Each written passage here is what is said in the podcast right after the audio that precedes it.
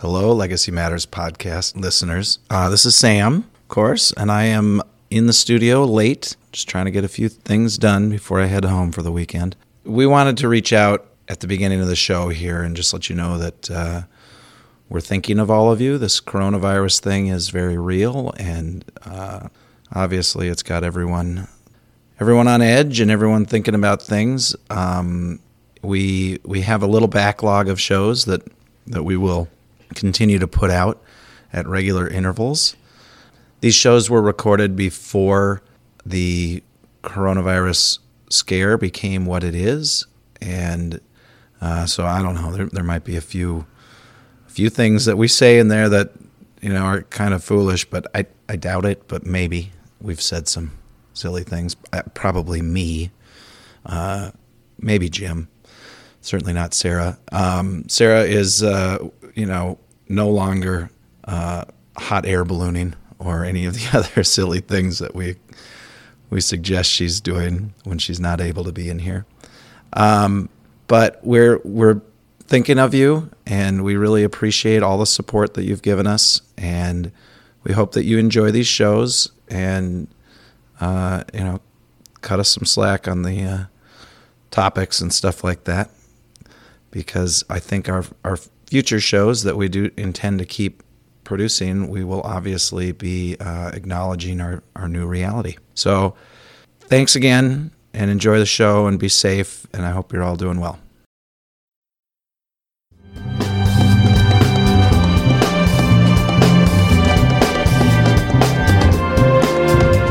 Hey everyone, happy to have you here for another episode of Legacy Matters.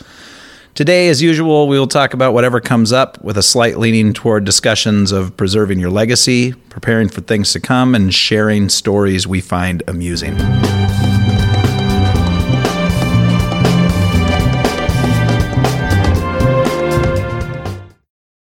All right, Jimsy. All right, here we are. Welcome to Legacy Matters. Thanks for tuning in. Thanks for tuning in, folks. Yep. Uh, thanks for subscribing. for Thanks for all the make fun of him. listeners. Yeah, I know. We're so, so beyond cautious. that, though. We're He's so so, beyond that. when he does it. See, now you're doing it again. no, I'm not doing No, it. No, we are. We just pointed out we're in our hundredth and some episode. I say the same thing every time. it's like it's like warm milk, Jim. right. I, I get it. I know. It's like very. I, even though I haven't had warm milk in 25 years, but my baby Right. loves it. Yeah, yeah. she seems to think it's great. Yeah. I haven't had it either. So, uh, thanks for tuning in, folks. Yep. Thanks for tuning in. We appreciate all of our listeners. We appreciate all the great comments. Even if you disagree with us, we appreciate you. We even appreciate the shitty comments that we get. Yeah. Stop doing what you're doing. You're ruining my. Right. you're ruining my day. Right. Well, well, turn us off then. It's But it- okay. but it is I'm not nice, so- making you listen. So thank you. Fine. Anyways, we are still in February and it's looking good. Weather is starting to take a big turn. It's I looked at a bright. long-range It's forecast. sunny out today, this weekend, hitting the 40s, I know. Like So- high 40s. high 40s. Almost Yep. 50. People were out skateboarding with shorts on, and it was like California. Flying kites in the Yep, snow. and flying kites in the snow. starting to- tennis on a Yep. Icy, crusted over tennis court. I Yep, saw everything. yep. The hockey crazy. rinks had a little water in them. Oh man, It was- You know that winter's coming back though. Uh, for like it comes back for like two days. You know, we'll get a little snow, and then it's full on spring.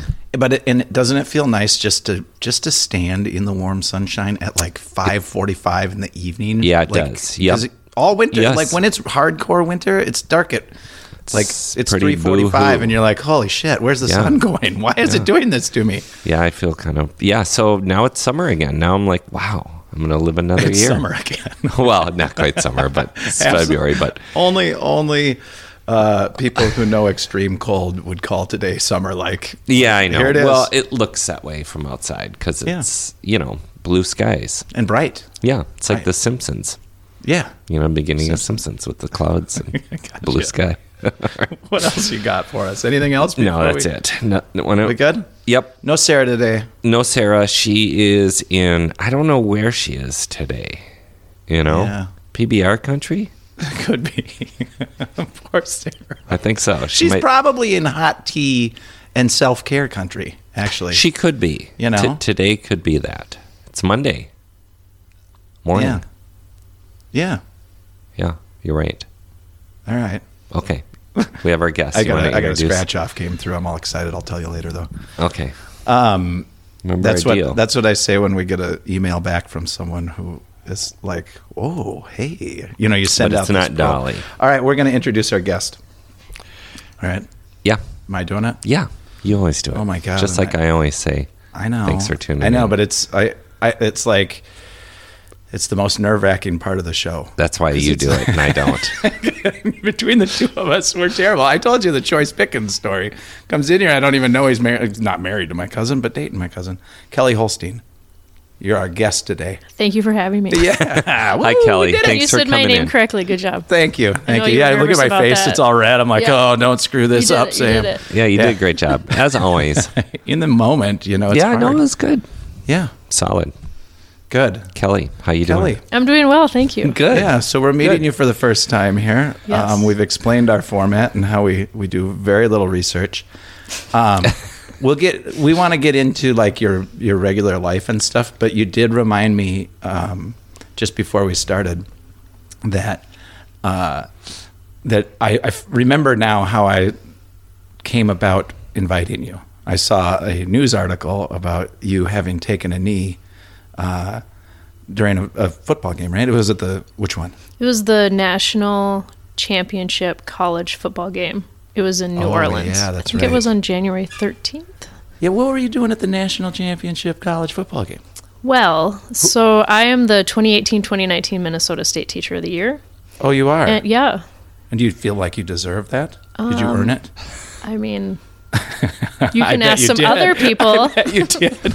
Yeah, I mean, it, I feel you like got a it. lot of Yeah. people would deserve it. I Right. know, I'm sure. Uh, so, as part of our kind of duties, uh, we are also part of the national cohort of Teachers of the Year. Okay, and cool. so I was part of the. T- I was named in 2018 for Minnesota, but then I was part of the 2019 national cohort. We're kind of on a different schedule. That's and awesome. So what that means is that we get to do a whole bunch of different things, um, including, you know, we were on the field of the football game to be kind of um, Promoting education, I would assume. yeah, yeah. And and solidarity amongst teachers, kind of. Mm-hmm. Yeah. yeah. 'Cause Because I think, you know, easy there are 86,000 teachers in Minnesota. Eighty-six thousand in Minnesota. yeah. yeah, And so I feel, you know, I'm, I'm trying to represent Is that Yeah. is that high all school, of the teachers. college, all That combined? is, I think, K through 12, K through twelve, roughly. Yeah. Yeah. Okay, so there's far more than that when you count the colleges as well. Yeah. professor. Yeah. And then when you count paras Sure. and administrators, Yeah, and then, there's like, a my- lot of educators. And then my younger sister is homeschooling her children by choice, Mm-hmm. and she's proud of that. And they have a whole network of support for that as well. So, not Mm-hmm. Yeah. to not to take away from schools, I I like schools. Yeah. so, what uh, what age do you teach? So I taught for 12 years high school English. Okay, And the last school I was at was Tokata Learning Center, which is a alternative high school or an area learning center in Shakopee. And I helped to open that in 2012. okay, So I was there for seven years, and then I actually left K through 12 teaching, and I'm now the director of educational equity at Outfront Minnesota. No We're an L- LGBTQ advocacy organization. awesome. Yeah, we're one of Very the cool. one of the the biggest one in the state, and then one of the biggest state organizations in the nation. I always get I get like a little tingle, like I get there. There are so many people doing it. It makes me emotionally charged when I hear like all the good things people are actually doing out in our community. So There are a lot of good that. people doing a lot of good things. There really are. Yeah. yeah. It's amazing to me. See, I'm gonna cry. I can't help it. I like I'm a that. big baby. You're tender. It's Yeah. good. Vulnerability is strength. Oh yeah, yeah. It- that- that's, Oh. I say that all the time. yeah. I say That. I honor that. Thank you. I've known him a little too long to to be that kind to him. I've, I've That's seen him the at mark his of a true friend. Yeah, yeah. So, So- that's kind of what started, though. uh, This sort of, uh, you know, it, we've got a couple different journeys here, Mm-hmm. and well, how did you start the school? Let me backtrack a little bit because I why. Ooh, easy. 'Cause Why? I want to get back to this whole football game. thing. Well, let's let's do the school first, wanna do and the then school fo- first, football. and then yeah, because back to football? Yeah. Okay. Yep. All right. We can do this. So I was actually in, in social services before I became a teacher, and then before that I worked in media. I'm then, then this happens. I'm gonna have to call bullshit. I don't believe it. You you don't look you don't look like you're over 28. Oh, I'm Like, 46. holy shit! For real? yeah. For real. You uh, you have a very youthful appearance. Thank you. Like, how can you have done so many things when you're only 28 years old? I know. No, I'm actually 46. Wow. Yeah. I didn't mean to call you out on that. No, but- that's okay. Or did I? I no, don't it's know. okay. no, when I some of the schools I taught in, sometimes if someone was new there and they would like question, like they thought I was a student. Yeah. Yeah. It's it's Right. like when the it's Yeah. like when the doctor comes in and you're like, uh uh. yeah, Right. you gotta go back to high school. no, I'm a doctor. I know. I I'm a always, full-on thought, you know, 21 Jump Street. I probably could. Right? Oh my. Not that I would want to do Oh, that. you're not but, a narc. No, but They weren't narcs. they, Yes, they they were, were trying they? to make schools safer. yeah. I, It was a good thing.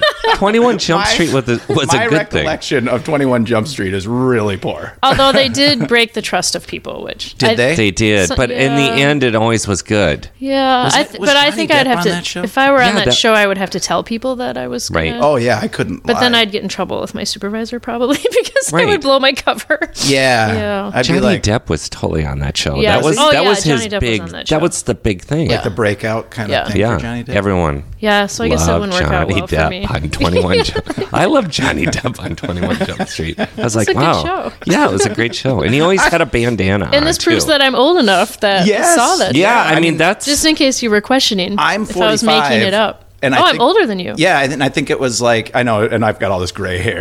yeah, you look old Like an as old- dirt, I don't have dude. any gray quite yet.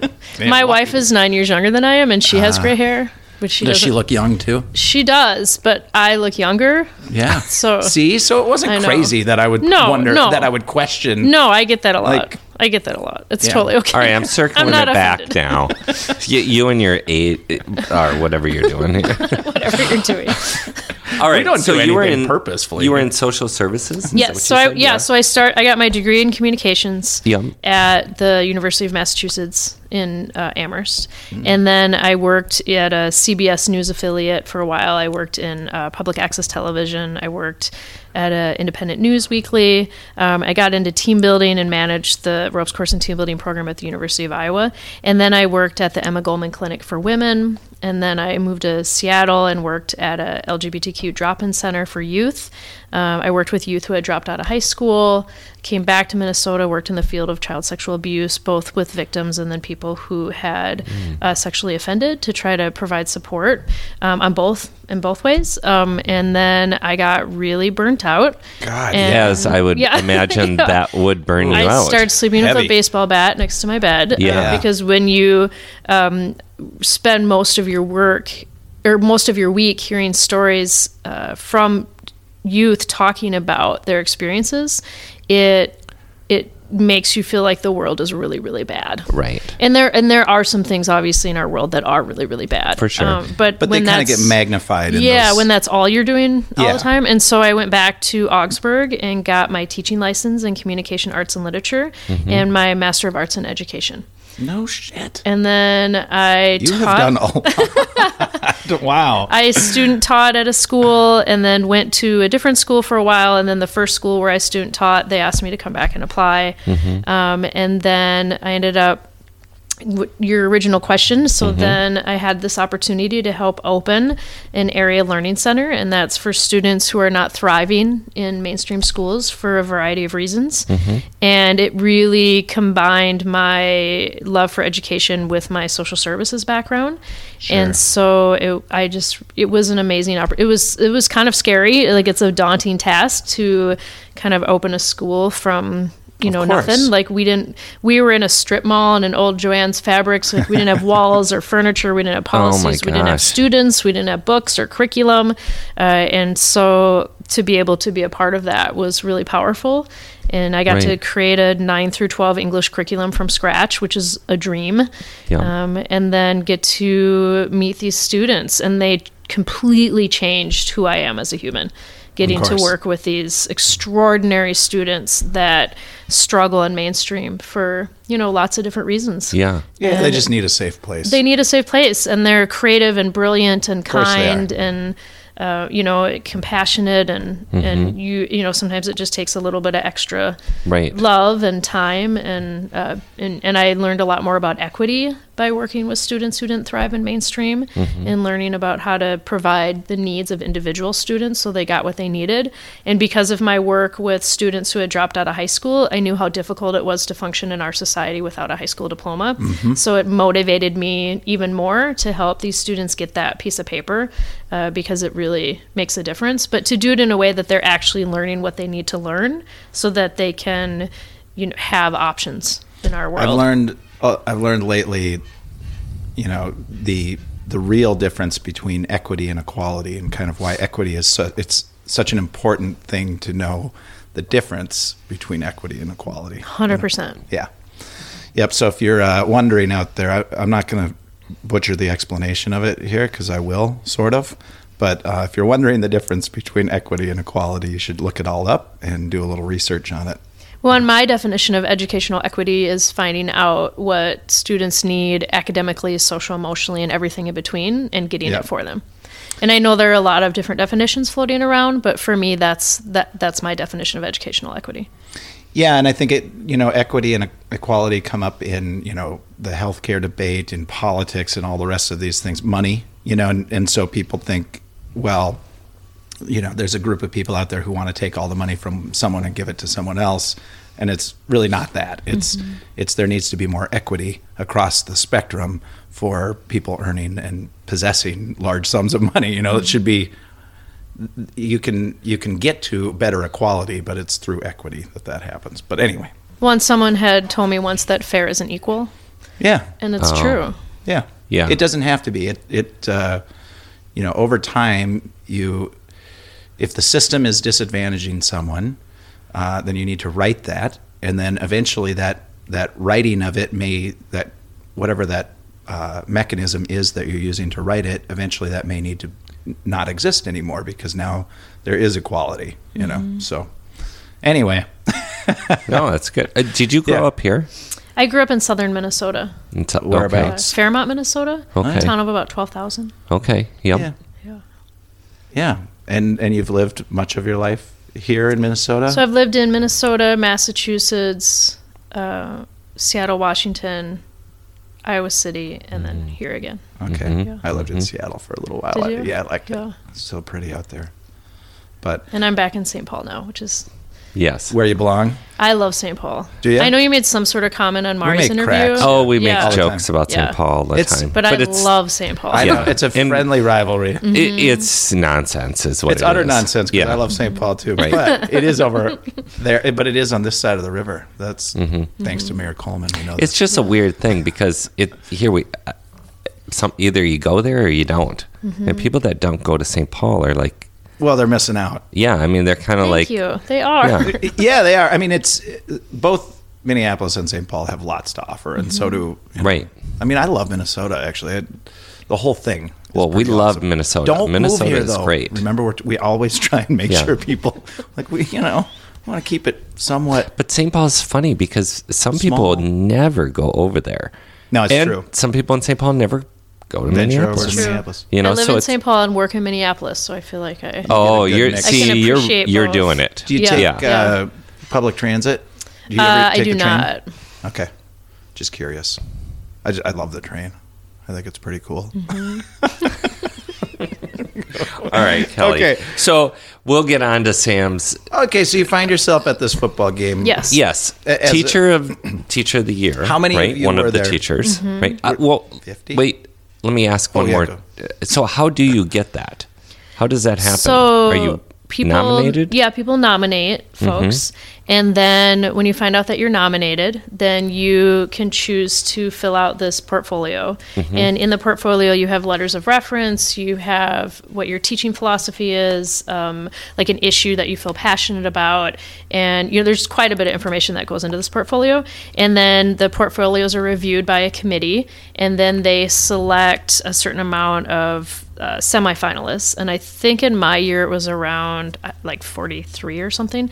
And then those folks are asked to make a video on a topic, and our topic was on equity. And really? so then we make a video, and then they uh, select finalists from that process. And I think my year there were 12 finalists. And then you have this weekend where you go and hang out at this hotel, and you have media training, and you have an interview with the 25 Really? people on the panel. Uh, it's and and you don't know what the questions are, so you're just you know walking into this room. Right. It's a little daunting. Yeah. Um, and then there's a banquet, and they uh, kind of honor everyone who was a nominee, everyone who was a semifinalist, everyone who was a finalist, um, and then they announce who the teacher of the year And you don't know going into that banquet? No, you do not know. We don't know that this stuff exists. You know that? No. Do you know I didn't know it existed? really? no. So when I got the nominations, I got a few of them. When, um, I asked a coworker, I'm like, "Is it? What is this? Like, Right, is this real?" for real?" And Yeah. he's like, "Yeah, that's real." And I was like, "Oh, okay." And then when I got there that weekend, and they said, "Oh, you know," I just thought like maybe someone was named at this banquet, and then that was it. Yeah. They're like, "Oh yeah, no, you do stuff. Like you, you have speaking engagements. You're part of this national cohort. We're invited to meet with the president at the White House." Um, like there's a Oh. lot of things that you're invited to do. So you're And this is you- when you start getting in trouble. and then a little bit, and then not quite. It was a year love the later. trouble. I love the trouble. But then I was like, oh, this is like a thing. Like Yeah. I really had no idea what it was until I kind of got in the middle of it. right. Yeah. So did you go to the White House? So uh, we were invited. So and you asked how many? I think there are 57 of us because it's also like Puerto Rico Yep. and the DODEA and you know Yeah. like um, the other d- different, fo- you know, not just the 50 states. Yep. And so, yes, we were invited to visit with President Trump at the White House. We weren't totally sure if he was going to be there because at one point he said he wasn't, but then Right. Well, your um, education. we knew for sure that we were. Yeah, Did you catch that? I did. He's like, I did. I don't think Trump Yeah. very much cares about education. so we did know that we were meeting with Betsy DeVos.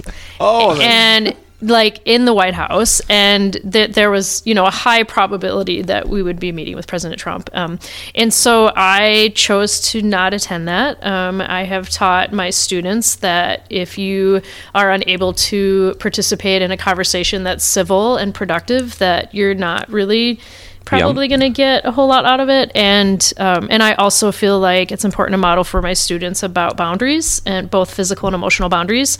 And I I know that uh, President Trump and the folks who work with him have been very homophobic and very um, anti-LGBTQ and they're also the comments that have been made against my students and the communities my students represent the the prejudice and the discrimination I just couldn't implicitly support an administration that hates my kids. Right. and so I chose to not attend that event and instead the next day did a press conference um, where I had a prepared statement and I talked about my school and my students.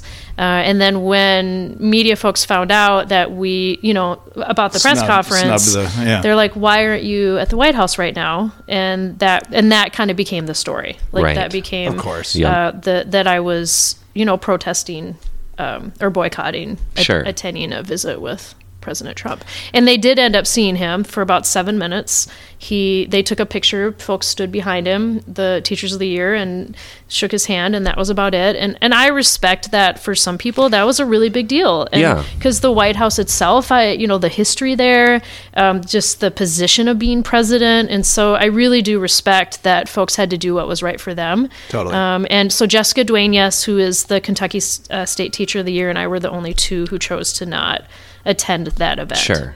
Yep.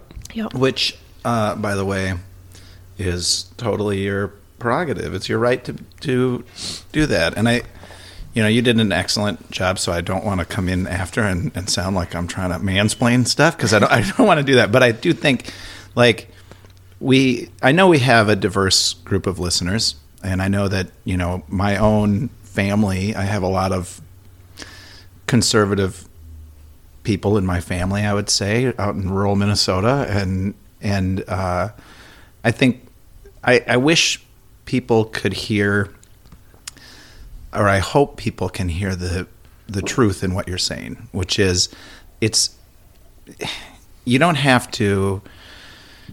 It doesn't sound to me like you're saying I absolutely hate this stuff, but the behavior that comes out of the person who is President Trump is undeniable. I mean, it's it's you can't separate the actions that he has taken from the person he is. So his, you know, when he was elected, I I encouraged people to just give him a chance to do, though I wasn't fond of the decision of having him become president. Uh, give him a chance, and he's had a chance, and he's proven time and time again that he uh, can be very vicious toward women, toward people of color, toward uh, you know other communities that I personally care a lot about, and I think that when when someone does that, uh, it's not that you wish ill upon them, but but I don't have to respect, even though he's the president, we don't have to respect those choices that he's made. So you decided not to go, and I think and I great. and I couldn't again. I guess I mean I just couldn't show that implicit support no, of course Yeah. for not. the actions and behaviors. Yeah, I wouldn't either. I mean, you know, enough's enough already. Mm-hmm. Like, Well, I think I don't what need you to see said is more. is is uh, poignant. You know, I mean, you're you're representing. Well, you're in front of your students. Mm-hmm. You know, you can't say something and then you know do something different.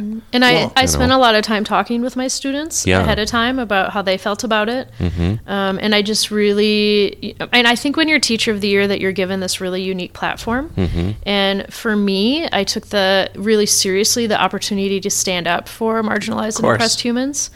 Um, and we, because, you know, as teachers, we're in the unique position to see the pain on the faces of our kids Yeah. about how these policies are affecting them.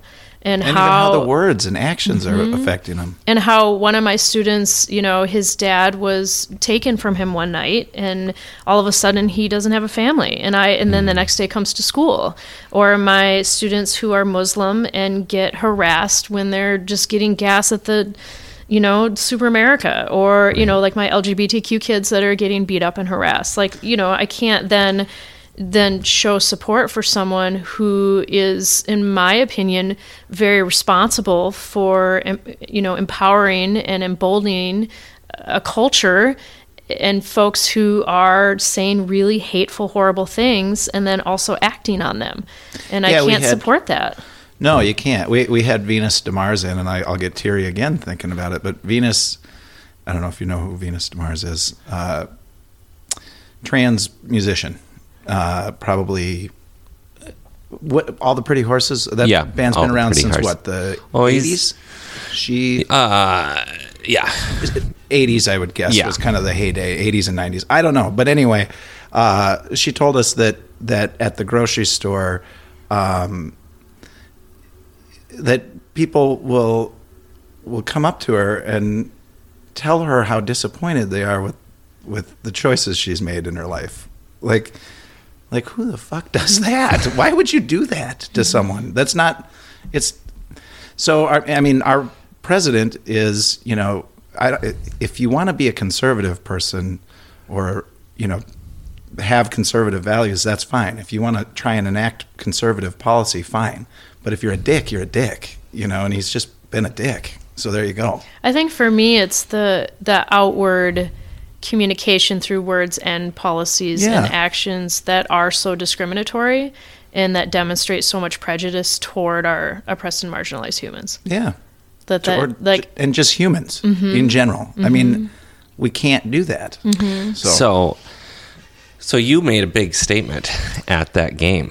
So we found out that President Trump and his wife would be on the field with us. Oh, okay. Yeah. Um, and the day before the event, we had to do like a rehearsal Mm-hmm. um, where we walk on the field and then, you know, walk off. We had to practice a whole bunch of times. And this Right. guy was really militant about it. It was kind Yeah. of like he was super intense. But this is a big, Oh, I yeah. understand that this is a big game and Yep. everything has to be super smooth. Football's a Big- big deal. Yeah, it business, is. It big is. business. And we were in New Orleans, and uh, Louisiana was in the game, so it was just like the whole vibe of this experience was super intense. Okay. Um, and but at one point he said, you know, he kind of walked us through what would happen. That President Trump and the First Lady would walk on the field, and then they would march down, and that the, this Grammy Award-winning musician would sing the national anthem. And he said, you can either put your hand over your heart or not. And in my head, I thought those aren't enough options. right.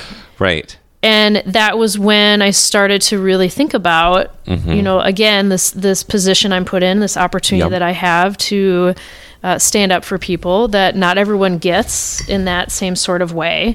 And so that night I thought about it. I talked to my friends. I called my wife.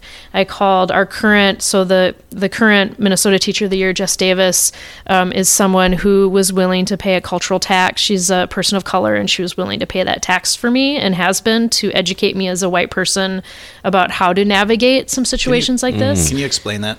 The cultural tax. Yeah, I I mean that's Yeah. just language I have not heard. And I think so. My understanding of it. I mean, I guess if I if I apply it more to the fact that I'm LGBTQ, um, so a cultural tax is when like you're explaining to someone who's not LGBTQ plus um, about that experience or about how to uh, approach something or about how to. So, like my understanding is that sometimes uh, people of color, if a if a, a non person of color is asking for help with something, like they kind of have to pay that cultural tax of taking the time to explain to them, okay, this is how you um, handle this situation.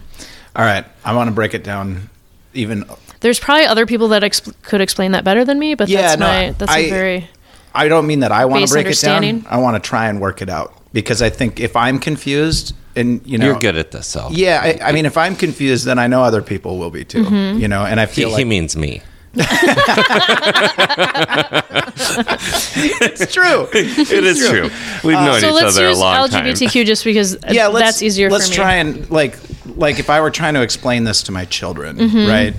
Uh, let's try and get to that level because I think I get what you're getting Mm-hmm. at. It's like like let's let's I'll put it into my own head, right? So I'm a guy Mm-hmm. and and I have to explain to a woman what it's like to be a man, right?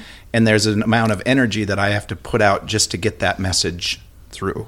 right? And I and I don't know, and I would have to look into this. I don't know if it applies to everyone or just oppressed and marginalized folks. I would, yeah. Yeah, I'm not I'm, totally- I'm using this analogous. Yeah, yeah, yeah, right? yeah. But I, just mean, want to say that I'm not 100 percent sure. Yeah, I, I get that. I mean, it, eventually it does kind of apply to because what's true for I, I realize we have to bring everybody up. Yeah. Um, but you know what's true for one group is true for another because they're you know just being a guy like just being lumped into a you're, you're a man so you couldn't possibly be this or that or whatever like well that's a little narrow because Mm-hmm. I think maybe the distinction, and again, I I don't 100 percent know Yeah. this, but like as a, um, do you so you identify as male? Do you, what race do you identify as?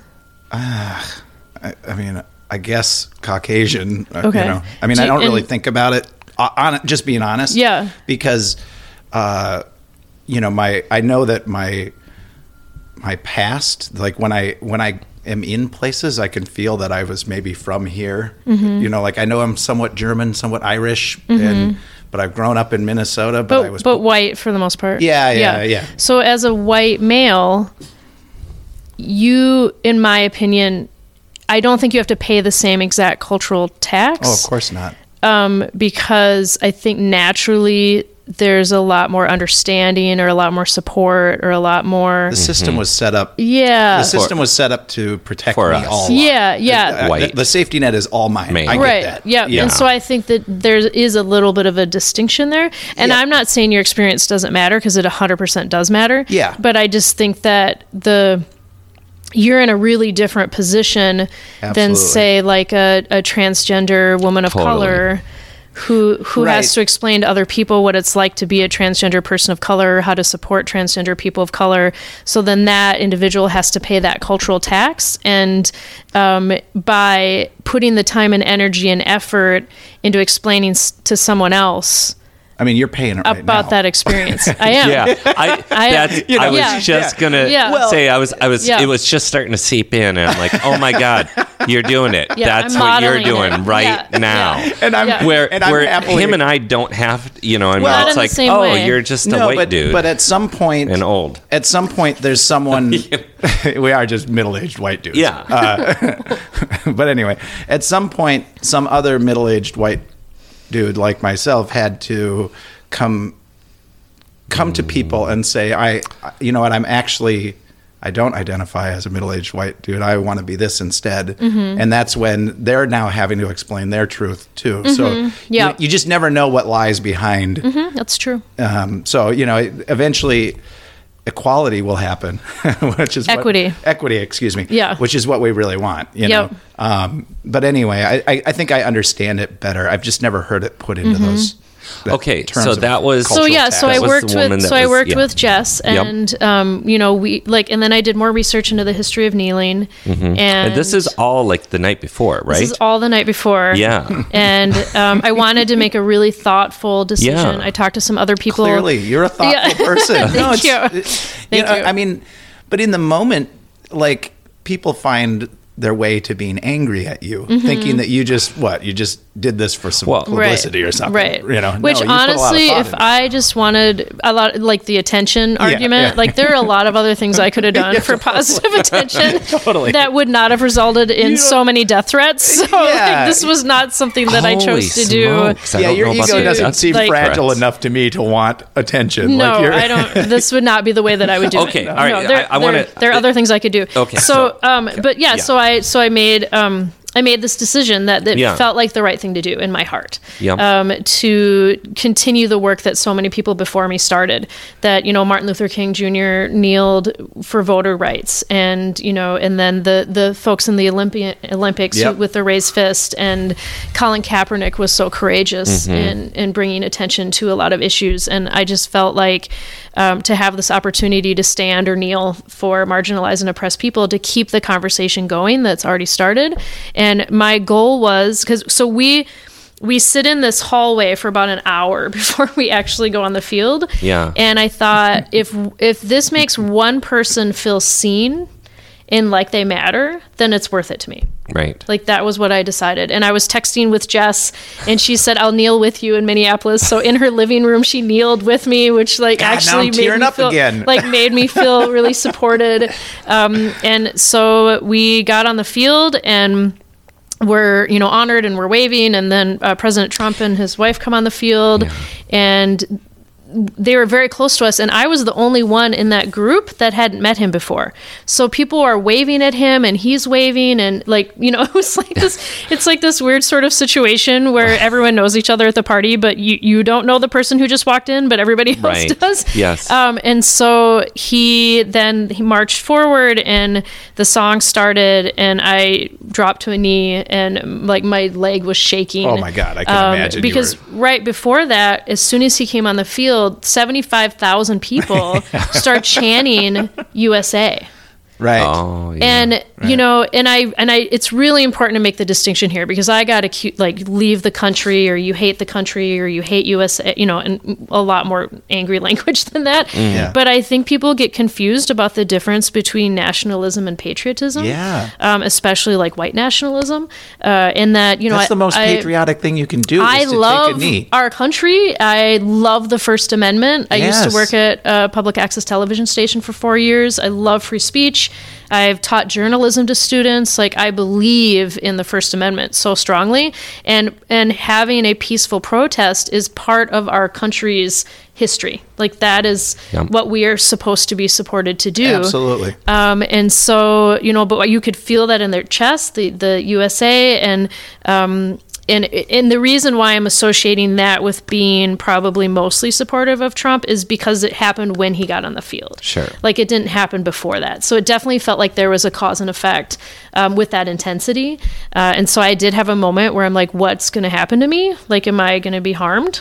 Uh, of and but then it just felt like this is bigger than me. This Yeah. isn't even a, at that point. It wasn't even about me, Right. like at all. Right. Like it was bigger than me, and um, well, you've joined. You've joined by doing that, and, and uh, clearly you're not in it for your own credit. I totally can see that. Uh, but you've joined the ranks of of a bunch of patriotic Americans at that point who are speaking out against something they know to be wrong. Like, Mm-hmm. That's that's amazing. I just feel like as a country we have a lot of room to grow, We do, and we are not being need to be- respectful of all of our inhabitants. right. Yeah. And and that really, you know, that that drove me to want to make that choice. So, did anyone else know that you were going to do that? That were on the line with Yes.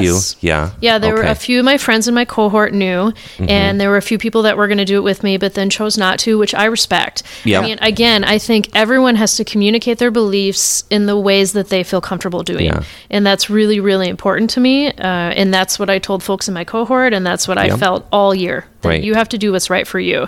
And also, you know, there's so many different factors. I mean, we're I was supported by Education Minnesota. We're different than other states in that Education Minnesota, our union, they sponsor the Teacher of the Year program. Yeah. In a lot of states, it's the Department of Education. Okay. Um, and so, Education Minnesota, from moment one, they're like, we support what you need to do. And not everybody has that. I also have a really supportive spouse who was like, yep, do it, you know, and I have supportive friends and I have, you know, my students. And then I work it Outfront now and they supported me. I let my supervisor know ahead of time. Can we and can we break it? Yeah. Back, bring it back to just one thing though. Mm-hmm. Like you're you're having to talk about how much support you have to just take a knee. Yeah. Like the act itself is nothing that you should you shouldn't have to build up a lifetime of support around you to do something as simple as a, a very peaceful taking a knee during a gesture. Yeah, Yep. it's a really tiny gesture. Mm-hmm. but I it's not. I mean, I understand what you're saying, but it's not in the no, sense no, I, that I, I get It's a big yeah, deal. it's on. It is well, it's on deal. national TV. Yeah, Yes. and, and it's in front of the president. Um, and it's I mean, it it's is there. with the president on the field a few feet from me, and Yeah. we know how things went for Colin Kaepernick. Like, Yeah. Right. you know, and so I think for me, like, I just really wanted to check in with the folks in my life to make sure that they were okay with it because it could affect them too. Of course. You know, it It affected shouldn't. it affected Tokata Learning Center where I used to teach. People called there with hate calls. It affected Mm. Outfront. It affected, um, you know. So I just am trying to be really mindful Yeah. of how my actions affect the people around me, and then also the people who called in were more mindful of how they're. I mean, seriously, and who then, and then also in the context of being mindful that you know I don't want anyone who didn't choose to kneel to for anyone to give them a hard time Right. No. because they could lose their jobs they could lose their support they could lose their teacher of the year title like there's so much i just so i guess i just like to be really clear Yeah. that Yeah, there it's a it's a, it's a had to make. complicated choice and i respect kind of where what people need to do for themselves absolutely. yeah Well, um, On that note, yeah. On that note, respect and peace and all that. We're gonna take a little break. okay We're coming back. We got a lot more to talk Okay. about. Um, but yeah, coffee little break. Yep. All right. Sure. Sounds okay. good. You too.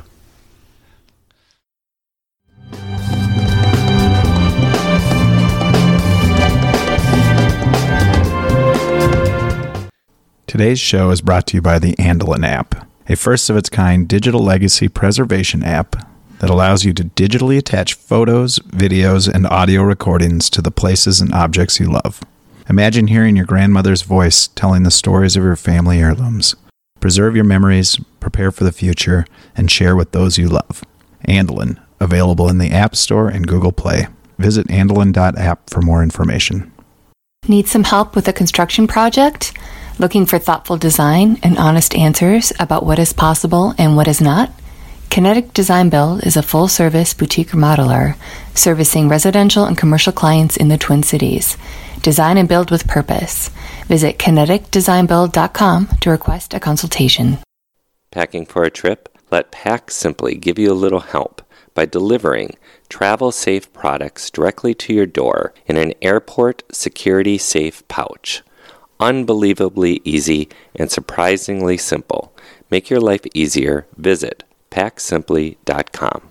Interested in art? James Holmberg is both an artist and an art consultant.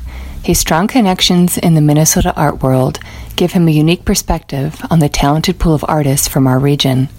Let James guide you to an original work that will come alive in your home.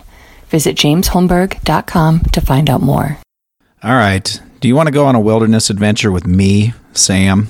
Or maybe you know a group of kids who could benefit from an extended break from their electronics. Or maybe you just need a break from those kids. Visit earthedfound.org for more information about how to get started. For information about becoming a sponsor of Legacy Matters, please visit legacymatterspodcast.com.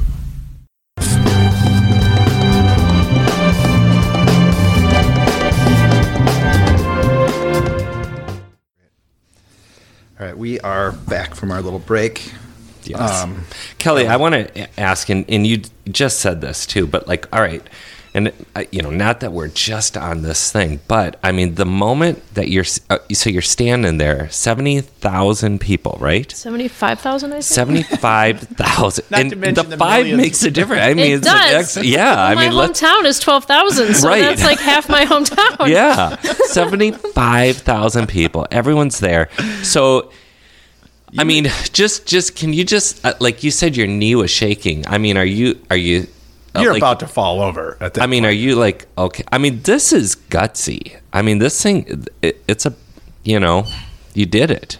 I did and, it. And, and what was the response? Like, I mean, like, does everybody notice, or does a couple people notice? Are you on the the big screen? Like, do they pan through the oh, the line? she's you know, on the big screen. Well, you know what I mean. And and, and all of a sudden, it's like, oh, what? it's like, well, so I was not on the big screen. Oh, Okay. you were. No. Well, are we, there we, booths? we Are were there- ahead of time, but not Okay. not during that. Right. I don't know that a lot of people noticed while Sure. it was Okay. happening because I think at that point the president and the first lady had walked down the field a little bit to where Yeah. the person was singing. Yep. Um, and so I think a lot of attention was probably down there. Right. Um, I did not tell any media folks ahead of time that I was going to be doing You it. can't. Yeah. you Um, can't I really just- tell anyone, right? No, I mean, very I, few people. Yeah, and I didn't. I didn't want to take away from the experience of the other Yeah. people in my cohort. I wanted to respect That's- what they needed out of it. Right. Um, and so I didn't. I didn't tell anyone. You know. this was just you by yourself. You Yep. cleared it with your, your the My- people that you love and, Yep. and people around you. But this Yep. is your And- own personal thing. and then I told doing. the the people that were directly next to me so Yep. that they knew and they were really really supportive Yep. and um and again like i said it wasn't it was so much it wasn't really about me Well, yes. yeah it yeah, was it wasn't about, you. It was so about much more your- than that Yes. um i felt like i was channeling yep. something you know some other folks who Of course. Mm-hmm. Right. um, have come before me Yep. and will come after Sit- me sitting at a, you know a counter that they're not supposed to be sitting yeah at or a place so in the many things so many and then my students i did it for my students i did it for my lgbtq plus community um, for people of color for immigrants for you know there's so many people that um, are being mistreated and not given the respect that that they deserve on a daily basis and so um, you know so i, I kind of was was sitting up for a little bit and then i ended up leaning over because i think my leg my leg was shaking so Yeah. much um, but then we left the field, and a friend of mine uh, shook my hand. Like he, you know, one of my cohort people. Like Yeah. he he he thanked me and appreciated that. And and then. Uh, you know, we we got to stay, sit in the stands and watch it, and a few people had noticed and talked to me about it. But other than that, it wasn't. Yeah. no, no one said anything. And Right. and you know, I didn't. I mean, there's not a lot of shaved head lesbians at the college football championship game, and so I, I know. So I was worried that I would stand out, that I would, you know, Right. people would express um, being upset, and but nothing. There was Right. nothing. Good. Um, it wasn't until so then I flew back the next day, and then it was the next day that um, you know I talked to the Washington Post, and they got a real quick quote, and then the Hill actually did a more extensive interview, and then all of a sudden, I mean, once once the Hill and the Washington Post Yeah. cover something, I've now learned this because it's happened twice. Then then everybody Right. everybody picks it up. Yeah. Of course. And then yeah. I think it was in almost every national Yeah. publication, and, and some people, and I think I only did actually four interviews. The rest of it is people just take Mm-hmm. Off things AP from Sure. From the from other. or just from other articles or whatever. So Okay. yeah. So the Hill- and then it blew up. Yeah. The Hill is like my trusted uh, kind of right leaning source of news because I think, you know, just to throw that out there, I think they're relatively decent at, at presenting news. Mm-hmm. So they picked you up and the Washington Post picked you up and that made it go nuts. Mm-hmm. Yeah. Then it was everywhere, and then uh, a lot of people had a lot of feelings. Yeah, do people Um, ascribe, like, do they, did any of the articles written kind of try and paint a picture of what you, why you did that? I mean, than- I would say most of them were pretty good Respectful. at. Yeah, yeah. Okay. I mean, there were maybe, you know, like I think there was a Fox one that basically said like alleged marginalized people or something like that. I don't I don't remember the exact words, but that was kind of the sentiment that it was confu- that it was Right. communicating. Um, but you know, I would say for the most part that, and then well, and the Independent reached out to me and asked me if I wanted to write about my experience, and so I actually wrote an article for the Independent Okay. um, that was Look you. published, which I really appreciated that Yeah. I was able to talk about why I did it from my perspective. Yeah. Um, so that was a good experience that I got to. Plus, I got to just it, when you write about. I'm a writer, so like that helps me reflect on experiences, and um, so so folks communicated with me in a variety of ways, and I got uh, personal messages on Facebook and Twitter You're like and the most Instagram, person ever. and um, emails and. Uh, phone calls to my cell phone and text to my cell phone Sure. and mail God, to that must my have home. out, though. Because that would freak me out. That one I didn't like. The mail yeah, to my home. I wouldn't think Um, so. And then I worked. well, that's why they do it. Yeah. Yep. And they, you know, but some folks were so supportive. Like, I, there was a 73 year old gentleman who identified as black who told me that I gave him hope. Yeah. And then, you know, Yeah. so a lot of people of color reached out with Yep. so much support, and a lot of um, LGBTQ people, and a lot of educators, and a lot of veterans actually reached out and thanked me. Um, and That's funny because I think veterans, veterans, uh, from what I understand, understand that this is your right, and that's actually one of the things they fought for was so that you could do this. And that's what a lot of veterans told me. Yeah. And, and but then there were people that were family of veterans who reached out and were like, I can't believe you did and it's like, okay, but you know so Yeah. and, and it's really um the the comments that were difficult for me were I mean, I got 13 direct violent death threats of how they would hurt me. And Oh, and so Kelly, I worked so- with a sergeant in St. Paul, but I got some of those last May too. Sure. what did you And do so- last May that got you those? the not visiting with Trump. really? Yeah. That's enough.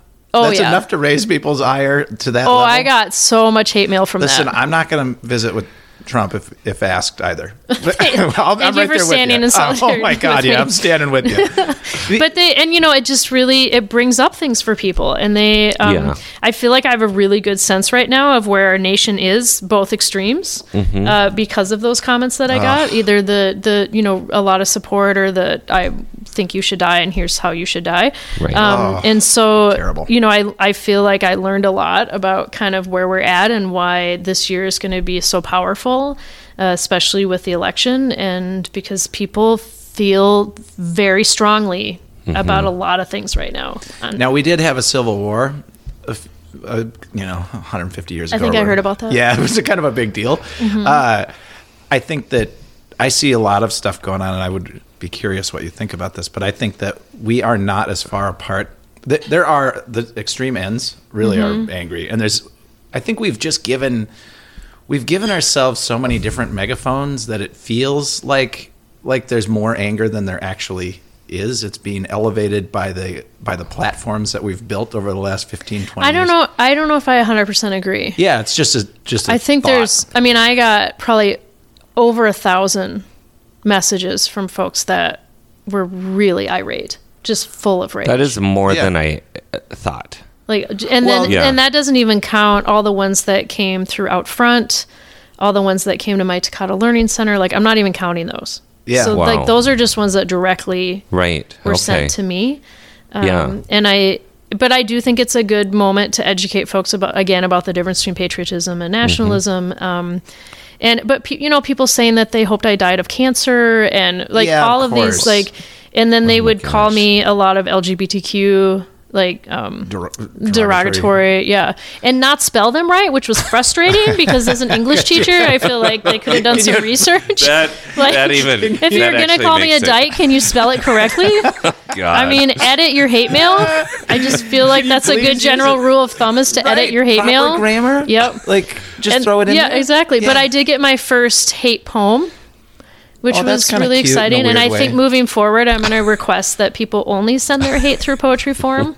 yeah I Because it takes a little extra energy to do that. right. I sort of like that Yeah. yeah I think And I have, I mean, I have to have a little Right. bit of humor with this Well, because it was really is. the only I mean, it way make- to like, yeah, it makes through me laugh. I mean, because do? it's like, yeah. oh my god. And I had to go through all of them because I had to look for Yeah, the direct Yeah. um, threats of violence. Yep. You know, um, and St. Paul police have been great about helping me with that. Right. Um, but it's you know I, I that's why it's so almost humorous to me when if I get accused of doing it for attention because I'm like really like I don't Not- want this not kind of exactly. like this wasn't fun. Right. Like, No. This isn't right. What if you got like a like a you know two or three page like finely crafted, really nice piece of hate mail that I have gotten those. have you Mm-hmm. where where someone really took the time to ex- explain deeply why they're so screwed Mm-hmm. I've gotten quite a few of those. okay. Yeah. Well, good for them. Yeah. You know. Yep, but they did put effort into their grammar and Right. their Yeah. word choices and Yeah. That that would maybe freak me out more. the time that's spent crafting it, rather than the guy or woman or who who knows what you know that just you know scribbles something on a.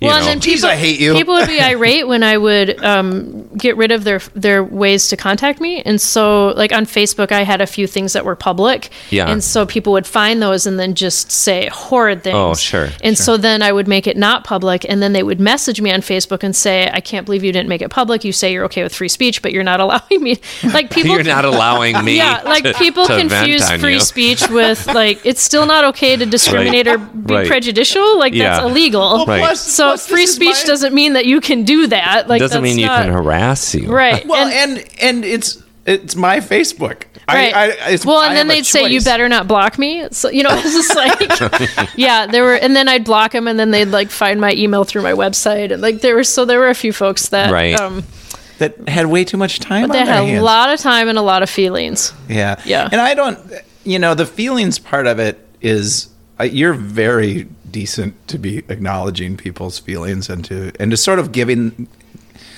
in the midst of this you're getting death threats you're getting you know just really terrible things said to you. And and I didn't mean to make light of the largeness of the moment of the mm-hmm. action itself. It's just that the action itself is so small. You mm-hmm. know like the, Yep. the thing you did is tiny but not tiny right? Yeah. It's- Yeah, Yeah. it's Yeah, definitely yeah. not. I mean, it's it's. I mean, that's why you. I mean just the Yeah, I mean, you. Yeah, Yes. that's why you do it. I mean, But for- it's And the historical connotation of Right. kneeling is it's Right, like but sitting it's a- at a counter but it's a lunch very significant. Yeah, peaceful- significant. that's Yeah. not a right. that's an act anyone can sit at the mm-hmm. counter right but by doing this in this moment with skin color of th this nature then you're going to make a huge statement by doing mm-hmm. that and that's what this is mm-hmm. so big big huge statement tiny little act really um, and then for people so i mean what do we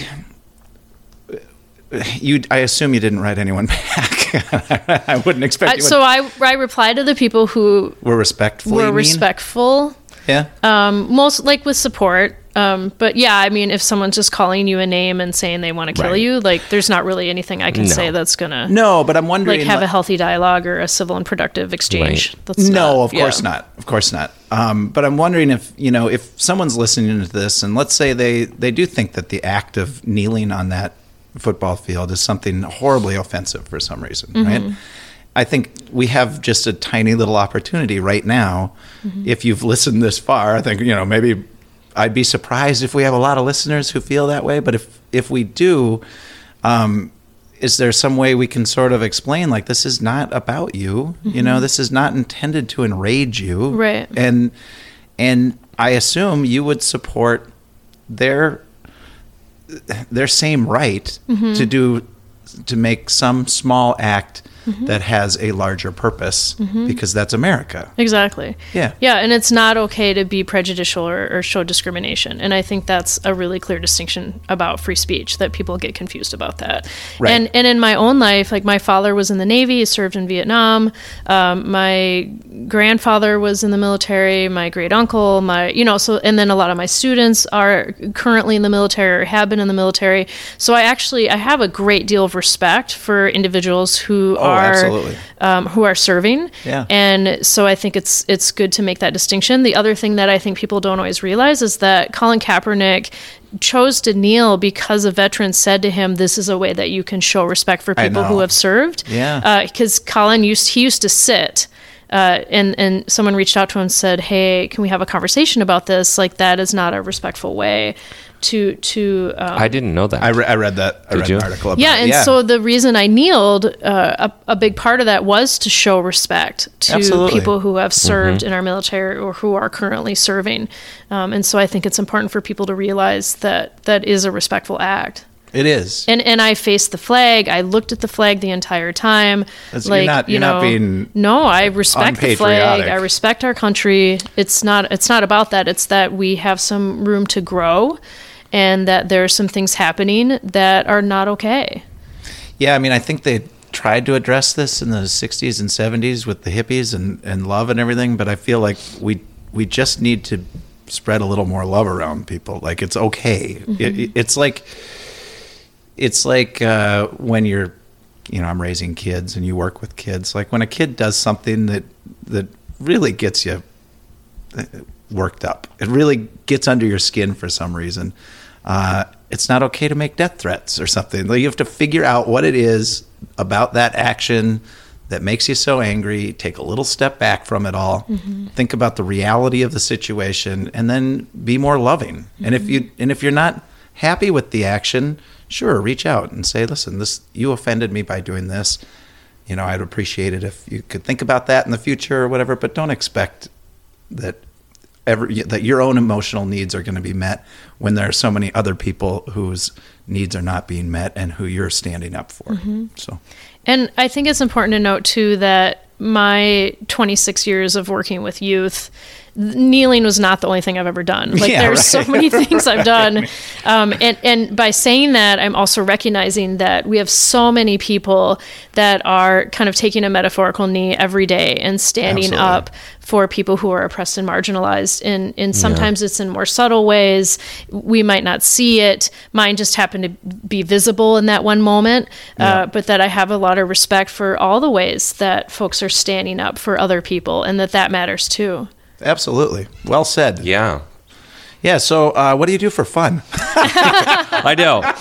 Holy crap! Well, Kelly, you do a lot of stuff. I mean, I know I know that you did a TED Talk. How was that? Really? I mean, was I did. Yeah. Look at So, see, I do a little bit more. You know, yeah. He's just winging it. But it's fun because I get to see the surprise on your Yeah, face. yeah. Yeah. It's like a good combination. Where did you do a TED Talk? Um, in New York on the No on the shit. TED Talk Red Dot. Wow. Yeah, at, at the The real deal. the real deal. yeah. So, Yeah. what I love is not that you not got the make believe TED Talks that they Yeah, the do little fake sometimes. ones that yeah. they have. They're No. not make believe. They're just uh, they're Yeah. like they're like branches on the Right, on the right. tree of TED Talk. Yes, Yeah. but you were at the real. I was at the tree. Yeah. We're just Yeah. talking shit. Yeah. no. We don't know. No, I know No, I- exactly what you're Yeah, talking about. I do. Yeah. So how was that? I mean, how was that experience? Well, so as Teachers of the Year, we were given the opportunity to submit a TED Talk Mm-hmm. um, and work with TED Ed, which is uh, kind of like a, a part of. Um, of TED, Yum. and and that sounds kind of funny. Yeah, I know, I don't know. know how to Shit, say that. Yeah, yeah. Right. Um, Yeah, and so, you know, we were able to submit, and then they chose uh, a few of us that were, uh, you know, allowed to have this opportunity. And then we work with coaches. Like every other week, we do coaching. Like they don't mess around. Like it Oh, has I'm to sure be um, thought out and and prepared. And um, and so then. You know, being able to give the TED talk on the red dot, you know, it was it was fun because there people from my cohort were there. We were there for a kind of a conferencey sort of thing that weekend in New Jersey, and then we went to New York to do the TED talk. And so I was able to look out and see a lot of my friends, um, and then they had other educators from New York that I was able to talk to afterwards. So you don't just wing it. No, no, you do Like- not wing it. No, you. don't No, I've never seen any. I mean, not a real TED Talk, and no one wings it. I mean, that's No, I that a so. great No. platform. I love. I'd like that. to wing it.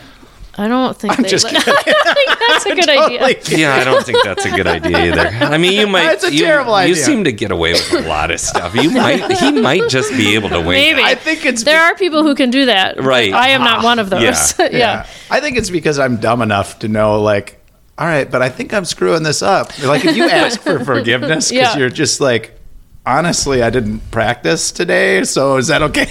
Like, Yeah. But this is No, a I'm just packed area. I mean, it was probably, I would imagine, full. Mm-hmm. Correct? Yeah. What'd you talk about? Um, so I talked about how uh, my belief is that it's not enough for educators to just be allies; that they need to be advocates too. Okay. And my TED talk came out on the Friday before the Monday that I kneeled. Yeah. Oh. And so part of my thinking on that night before was I can't do this TED talk and talk about how important it is to be an advocate and then I'm given this opportunity to be an course. advocate and not take it. Right. That- You I felt like that would have been really hypocritical of me. Sure. You were sort of forced by the universe. Like this, I mean, really, A little give her- bit, cut a her little some bit. slack here. There, Yeah. you- there was nothing you could do about this. Everything played out It kind of did. exactly as the universe Yeah. intended, Yeah. and you're like, well, I guess I'm going to a knee. Like, yeah. Some- and it was really depending on how you feel about guides and past lives and all that kind of Oh, stuff. we talk about it a but lot. I'm actually, I really, I didn't used to believe in it, but I really, really do now. Yeah. And um, you know, so when the guy told us we could put our hand over our heart or not, like Mm-hmm. it was that you know the back of your head where sometimes things are just placed in there. Yeah. Like that was where that came from, where it's Yeah. like those aren't enough options. You need to kneel. And Yeah. I was like, oh crap. yeah. The minute he said that, you're like, damn. No, I was like, You're all leaving- right, here we go. Yep. Better I be firmly prepared. believe in that stuff. And I think that you know it's it's not like I invented it or something. So I, I want to talk about this like an idiot. But I mean, I think once you start seeing that, once you start realizing Yeah. it, it's unavoidable. It really is. Yeah, I've always, I can remember from a very young age. Uh, well, I'll, I'll talk about two things, but I can remember Oh, from a very young age. Well, my sort of my own internal definition of spirituality at some point kind of changed, where I where I can look at. There's so much around us that's so beautiful, and it's people, it's nature, it's everything. You, there's beauty in kind of every little bit of all of this, and then there's so much weirdness when people are not being nice to each other. And uh, oddly enough, I feel like like Donald Trump has been menacing me all my life because I remember very early on. I remember seeing him on TV. With the pizza commercials. Was it pizza commercials? I remember He remember was a, he did some pizza commercials. I remember him. Uh, he was out in Aspen or something, and it was Lifestyles of the Rich and Famous, I believe, is what it was. And they were interviewing, him, and I thought, like, like my six or eight year old self that that watched him on TV was picking up like, oh, that guy's not nice. I don't like that guy for some reason. He just freaked me out, even way back then. Mm-hmm. So when I think like I'm really cautious about that because I I do believe that every heart matters, and that's been my my kind of mantra as teacher of the year. Yeah. And and I you know I do have some compassion for President Trump in that I don't always necessarily think he believes what he's saying. I mean, I think there's a lot of I feel I feel bad for him. I do a way. little. Like I think I that. I think that he is in clear need of support and attention and affirmation. Um, I'm He a, seems I'm a, wounded to I'm a, he seems wounded. He and, does. He and- seems deeply wounded. and I'm a big believer in like how your childhood can impact you as an adult. But if you haven't worked through that, how it can come He's out a sideways. and I, I wouldn't, I don't really use the, I don't do. call him a name. You can do whatever you want, but I don't like that's. No, I not, understand. That's I not my general. Um, totally but I do think that he had some childhood stuff that wounded him, and I think that it comes out sideways. Unfortunately, it's coming out sideways on the entire country and world right now. Yeah. Um, but it is such it demonstrates the power of what can happen when you don't deal with your trauma and, and how that can impact those around you. And I think it's such a very strong example of that. Um, it Yeah. doesn't excuse his behavior, but I I do have compassion because I think he I think he's struggling. I mean, you There's can see it in how he communicates. Like he's struggling. He wants Yeah. to feel like he belongs. He wants to feel Yes. important. He wants to he wants to be loved. He wants to be adored. Like that comes from somewhere. Um, It does. It's coming out in a really destructive way that's Yeah. hurting a lot of people and animals in the environment. Um, but but I do think his heart matters. Like that does I, Oh, I do completely like I do believe that, which is why I don't really do like the name calling and that kind of stuff. And I tend to focus more on his actions I and, get it. and how those actions are Yes. are just I'm not that so nice. So painful. That you I can do whatever you want to I mean, do. if the worst if the worst I call him is a dick, Yeah. then, then I feel pretty decent about that because he's done some really shitty things. No, he's you know? he has. His actions have been horrendous and painful Yeah, and, and- discriminatory and uh, just but I don't horrible. wish death on him or anything Yeah. like that. I I really wish he would stop being a a figure that like I can't imagine a single thing that I could tell my two boys like this is a guy who's doing the right thing. Like Mm-hmm. if you're going to be a role model, this is he's the anti-role model Mm-hmm. to I don't want my kids growing up thinking that that's okay. Well, and I think the education piece here is so important that when there's been so many allegations of sexual assault against I him, know. like having those conversations with young people about sexual assault and consent, and you know, so it I mean, really, I'm not happy Well, with Bill you know, either. and you know that firsthand with working with so many youth. Yeah, and that's a that's a lifelong scar. That and I happens. think it, it it is, and it can be, especially if an adult doesn't believe you Yep. and you don't get the support that you need. Like th- Right. th- that really it can impact you a great deal. Yep. And so I participated a year ago. Um, there's an organization called Teachers Against Child Detention, and so a year ago we did a Teachers teach-in what? against child detention. Child detention. Yep. And so a year ago, we met in El Paso. We did eight hours. It was um, a lot of teachers of the year across the state. It was organized by Mandy Manning, who uh, was the national teacher of the year last year, and um, with some other people too. Like they helped her organize it. And we spent the whole day teaching. Mm-hmm. And like I talked about attachment disorders and how the fact that we're keeping these kids You talking about the detained border?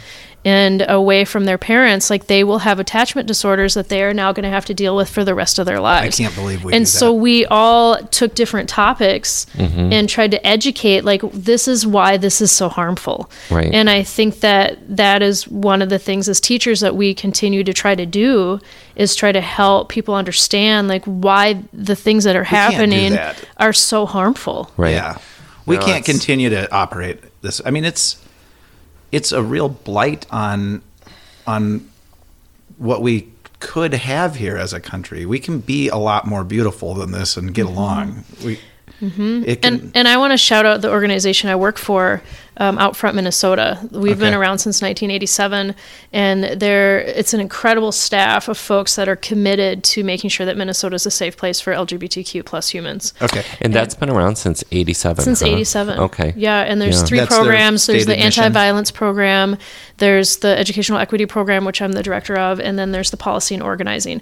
So, Okay. what policy and organizing, they do a lot of things. One of the things they're doing right now is to try to get Minnesota to pass the anti conversion therapy bill. Um, and in fact, Oh, like, I God, think yeah, it's going to be about this. voted on next week. Um, So, what exactly is that? so, conversion, are you familiar with conversion therapy?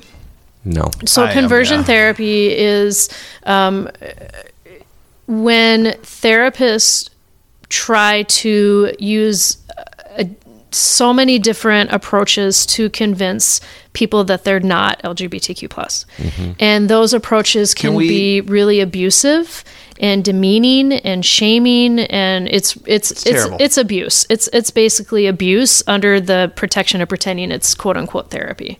Yeah, And- can we go through LGBT? Yep. So LGBTQ plus. So Yep. L is lesbian, B is bisexual, LGB. No, I, just want to bisexual. throw it out there so No, I so do. rapidly. Yeah, and, then T is transgender. Yep. Uh, Q. Some people use it for questioning, but most people use it for queer. And then the plus.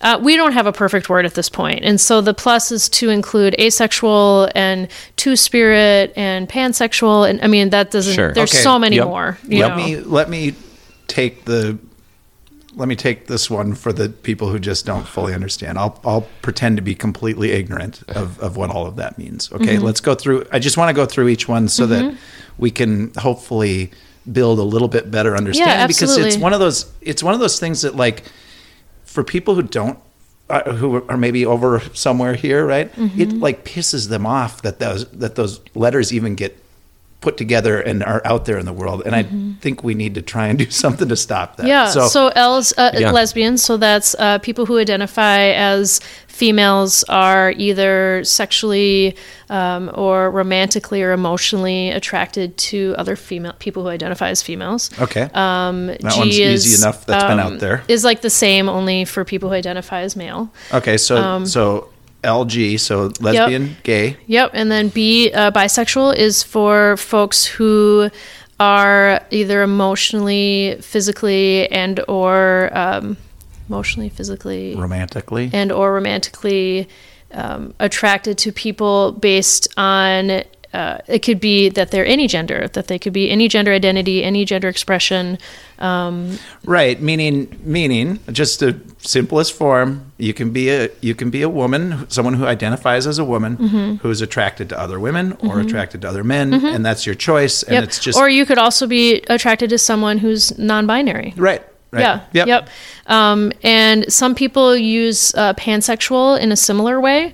Okay. Um, I think that um, it's important to ask people what that means to them um, individually. It doesn't mean they have to give you an answer, but if you're confused about why they might identify as pansexual versus bisexual, technically pansexual falls under the umbrella of bisexual.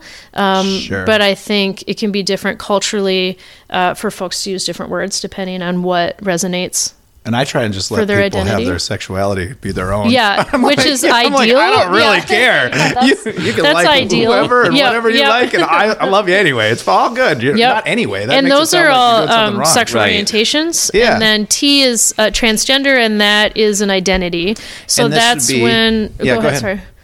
I, well, I was just going to say that's when um, someone's gender identity is different from the sex that was assigned at birth. Yeah, so their their physical their physical uh, body doesn't necessarily match their their brain the way that their brain feels they are. Right? That they know who they are. Yeah, that they know who they are. Yep. Yep. Uh, and I mean, I I am playing dumb, you know, because I think it's important. But we, I mean, there's science out there that that you know. I think people think that all of these things are just a choice that people make. Like, you know, I know that that still exists. Well, out there. that's that goes back to what you're talking about the therapy. You know, mm-hmm. trying to actually Yeah, well, you yeah, know like I you're mean? gonna- like- convince someone like you got it wrong. Yeah, and that, exactly that's what Yeah. conversion therapy attempts to do, which is just, um, as you can imagine, horribly It's so abusive. Yeah. stupid, and so there are 19 states that have banned it, and we're hoping that Minnesota becomes the 20th state. Yeah, Um, absolutely. and so the policy and organizing team is doing a lot of work to to try to keep See, I didn't even know that to that keep folks safe in our state. was Yeah, still happening. I've been reading Mm-hmm. about. Yes, of course it is, and it's going to happen even after it's banned. It's just going to be something that there are going to be people who will never understand or never believe that this is reality. Mm-hmm. You know, it's it's not even like it, by denying this, you're not you're not making it go away. It's it's for real and it's an honest expression of people's needs and feelings. And and by denying it, you're just locking yourself in a closet saying I don't think the world, you know, I, none of this is real. Like it is, it is real. Well, and then you're causing depression. You're causing, um, you know, I mean, the suicide Right. rate for LGBTQ humans is so much higher, Yeah. um, and because that to deny someone's existence is Yeah, to- a Right. horrible thing to do to them. I mean, can you imagine someone trying to convince you through therapy that you don't like women the way you like women, right? Like, that just doesn't make any sense. Mm-hmm. You know, like, good luck. Like, mm-hmm. our brains, the way we emote, who we are, what we grew up to like and not like, that's not for anyone else to decide or have a part in, really. Mm-hmm. And then the, the. Q and LGBTQ Oh, yeah, yeah. Um, usually stands for queer. Again, sometimes people use it for questioning, but so queer is a tricky word. Yeah. When, when I was growing up, they used to play smear the queer. Yeah, yeah, and that it was- wasn't a positive thing. So, No, it like, wasn't at for all. me personally, Uh-uh. I don't use that word, but I really respect that some people do use it as a way to like take this word that's been negative Mm-hmm. and take it as their own and have it be positive. It also is a lot more encompassing and can really Right. include like anyone from the LGBTQ community can be included in that word. Yep. Um, and so I completely understand and respect people's choice to use that word. I personally, for me, it doesn't fit. So when you were a kid, I think I was maybe just too literal or something. Like, uh, like I didn't know that queer. I didn't know that queer meant like the homosexual or something, right? When when the kids would play smear the queer, mm-hmm. I think I maybe looked it up and saw that queer just like the the dictionary definition is something like different. Mm-hmm. That's it, right? Like I think that's the the definition of queer is to be I've never looked up the definition, I'll look but it I up real remember quick. I I know what you're talking about. Yeah, Yeah, it when I was, was a kid, not I was- it, that. That was you not knew a it good was a thing. bad thing. Oh yeah, it Yeah. was a bad thing. I didn't know that as a kid. I knew it as I got older, but when I was really young, Yeah. I, I which is not really know it. weird to think about now. Like I think I, just knew it was bad. yeah, Sure. And yeah. then as you get older and realize what and, it and once you get then- older, and then it's like, Yeah. wow, Yeah. that's a weird. That's weird. Mm-hmm. Yeah, Oh yeah, so it's an adjective, uh, strange or odd. right. You know. Yeah, So, yeah. But then the denotation, obviously, Oh yeah, Yeah. clearly. Yeah. Yeah. I, no, no, Right. no. I, I grew has up in Elk- shifted dramatically. Yeah, I grew up in Elk River. We talk about it all the time. They, I mean, using the idea that someone was a homosexual was a weapon. I mean, that was something you For sure. you, Could mean, use against them. Oh yeah, Or even if they were perceived to be. oh, I mean, Right. even if you even if they're not Right. perceived to be and you Yep. just need a put down. Yeah, Yep. even if you knew differently, Mm-hmm. Right. You know, uh, that was a way you could you could marginalize someone Mm-hmm. almost out of existence at, in high school if you wanted to by pushing sure. that narrative. Yeah, it is a Yeah. weaponized. Yeah. absolutely. Yeah, and, and I know I know I've got you know my 12 and 10 year old, and uh, it's not weaponized in that way anymore, for the most part. Not not in their school anyway, um, which I think is lovely. I think it depends on Yeah, it- where folks are at. It Right. does. It does. But I know, in, in I just am amazed that uh, you know my 12 year old can point around the classroom and be like, no. This person's gay and that one's lesbian, and you know, and he's like, "That's just what it is." Like that was not the way it was when I was a kid. I'll tell you that. No honesty like that. No, So- it, it was not.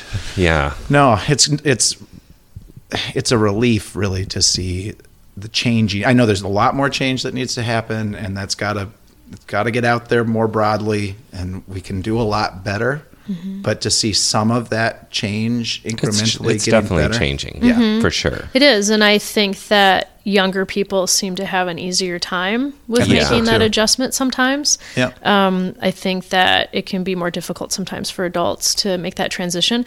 But there are so many people that are willing to try and, so, and want to be supportive. One of my Right. jobs as director of educational equity is to travel around the state and work with schools and to work with educators and administrators and school board members on how to be more LGBTQ plus inclusive, uh, and then just how to do educational equity in general. Because once you have that skill set, you can apply it to everyone and being respectful of the intersectional natures of our students. And so they're not just one thing.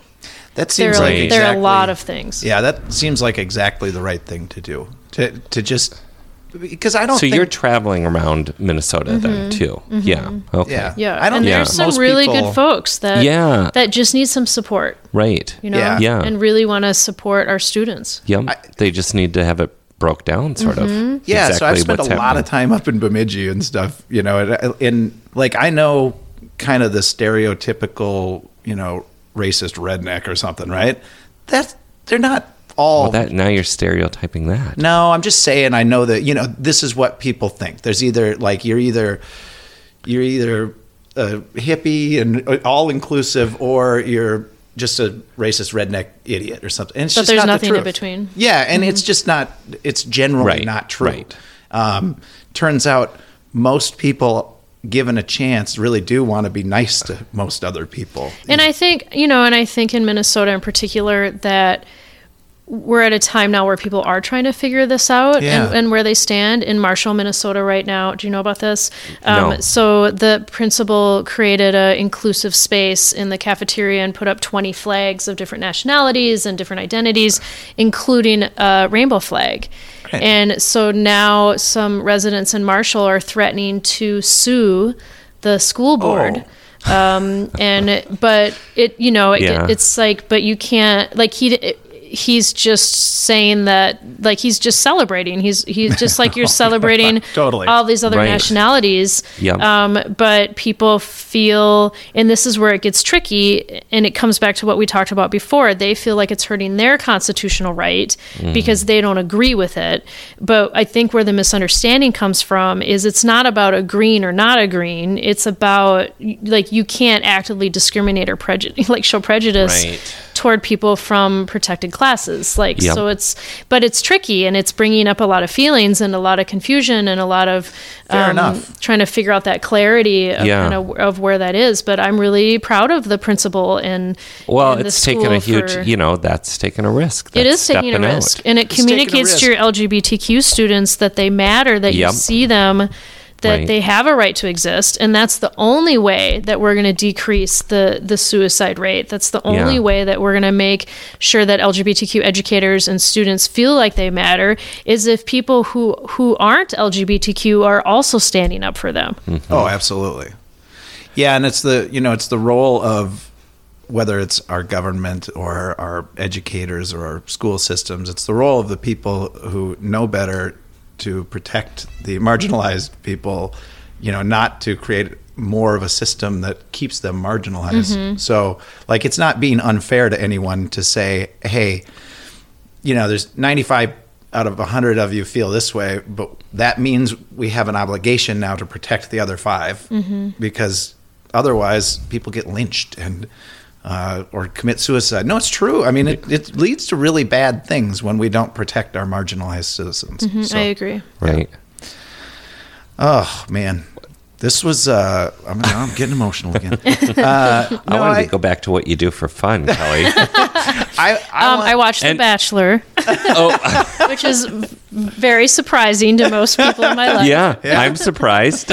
But then I also listened to a podcast that's from the HuffPost. That's a feminist podcast about The Bachelor, where Oh, they yeah. Break down all do. the ways that it like breaks down the. Oh my Yeah. gosh, I love fails. it. now, I love now it. you're Getting into what we should think of you, right? Like, no, that's an interesting, but but that goes right back to you. I mean, that's an interesting sort of um, duality there. You know what I mean?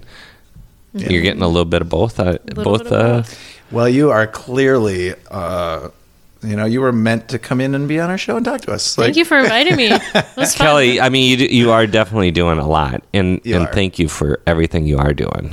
Thank you for representing. Yeah, for- and being for a part of our community and Yeah, doing great things for kids. Like, yeah. love it. Thank you. It's a lot. It's really yeah, good. I hope. Uh, I hope if you're listening in small towns, I hope you. Uh, maybe not small towns. I shouldn't say that. If you're listening and and you have questions about any of this, you should you should consider putting together a, a place for to have a meeting just to talk about it because the the solution to the problem is more communication about In education. it is. about the yeah the meaning behind all of this and mm-hmm. why why do people care so much about mm-hmm. This just the same as we need to know you know why it's such a big deal that you kneel on the field we need to know we have all these Yeah. things we just have to talk about it Well, and I think there's a lot of fear Yeah. around. Uh, people are confused about LGBTQ folks. And, I think so, too. And when you're afraid, that can lead to. Well, you feel some- threatened then. Yeah, that can Yeah. lead to some actions that maybe are unkind, or some words that are unkind. And and so Yeah. if we can be patient and compassionate and and help decrease that fear with education, I Yeah. think that that can really help some folks out. well and i can throw out my own thoughts on this right? I'm not in any way afraid of of the reality of other people's different sexuality. None of that is bothersome to me in any way.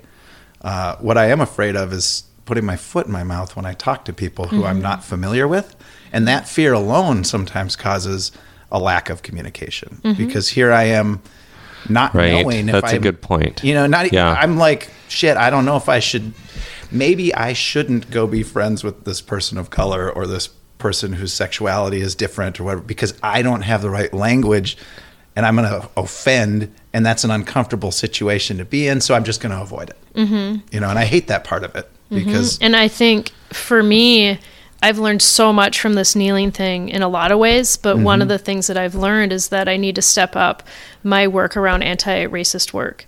Um, because I think what you just said is such a good example. Like, you're afraid you might do it wrong, you're afraid you might hurt someone, you're afraid.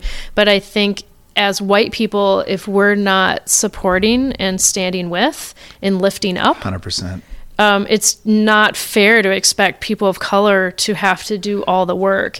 And No. for me, I equate that to as someone who is a gender nonconforming lesbian. I need cisgendered people and straight people. Like I need that support. We support. all need each other. I need people to stand with me, to advocate with me. Like it, we can't expect LGBTQ people to do all the work. And so No to me, it feels very similar.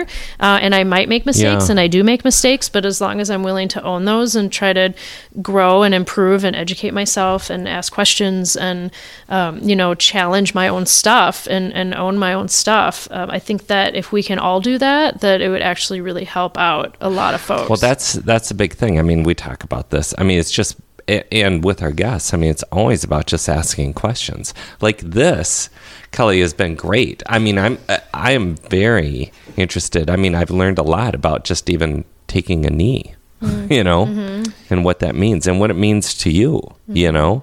Yeah, and it, to me, it it feels a lot like um, like there isn't. It's like learning a language, and it's very much like learning a language. Like if I have to learn a different language to be able to understand a community, um, there's only so far I can get reading books. I, I have to actually immerse Yeah, you have myself to in that. actually- like yeah. immersing yourself in a different culture, in a different language, brings about a you know much more rapid understanding, full understanding of the language itself and the community and the culture. And if you like I feel like we just need to immerse ourselves in each other's communities often enough so that we can actually communicate back and and, forth. decrease our defensiveness Right. Yeah. and be really It's the fear. willing to listen and learn and Yeah. yeah. Ah, man. All right.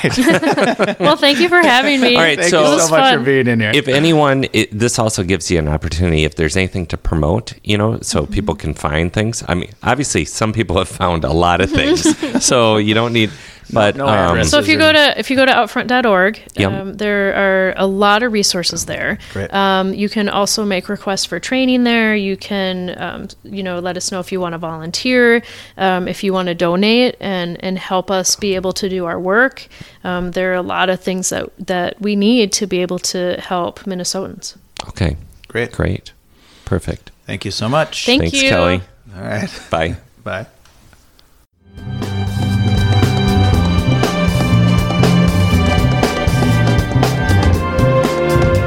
All right, everyone. Thanks for listening. We love comments and feedback, so go ahead and let us have it. If you'd like to learn more about Andelin and other legacy projects, visit the website at andelin.app or kineticlegacy.us. Take care.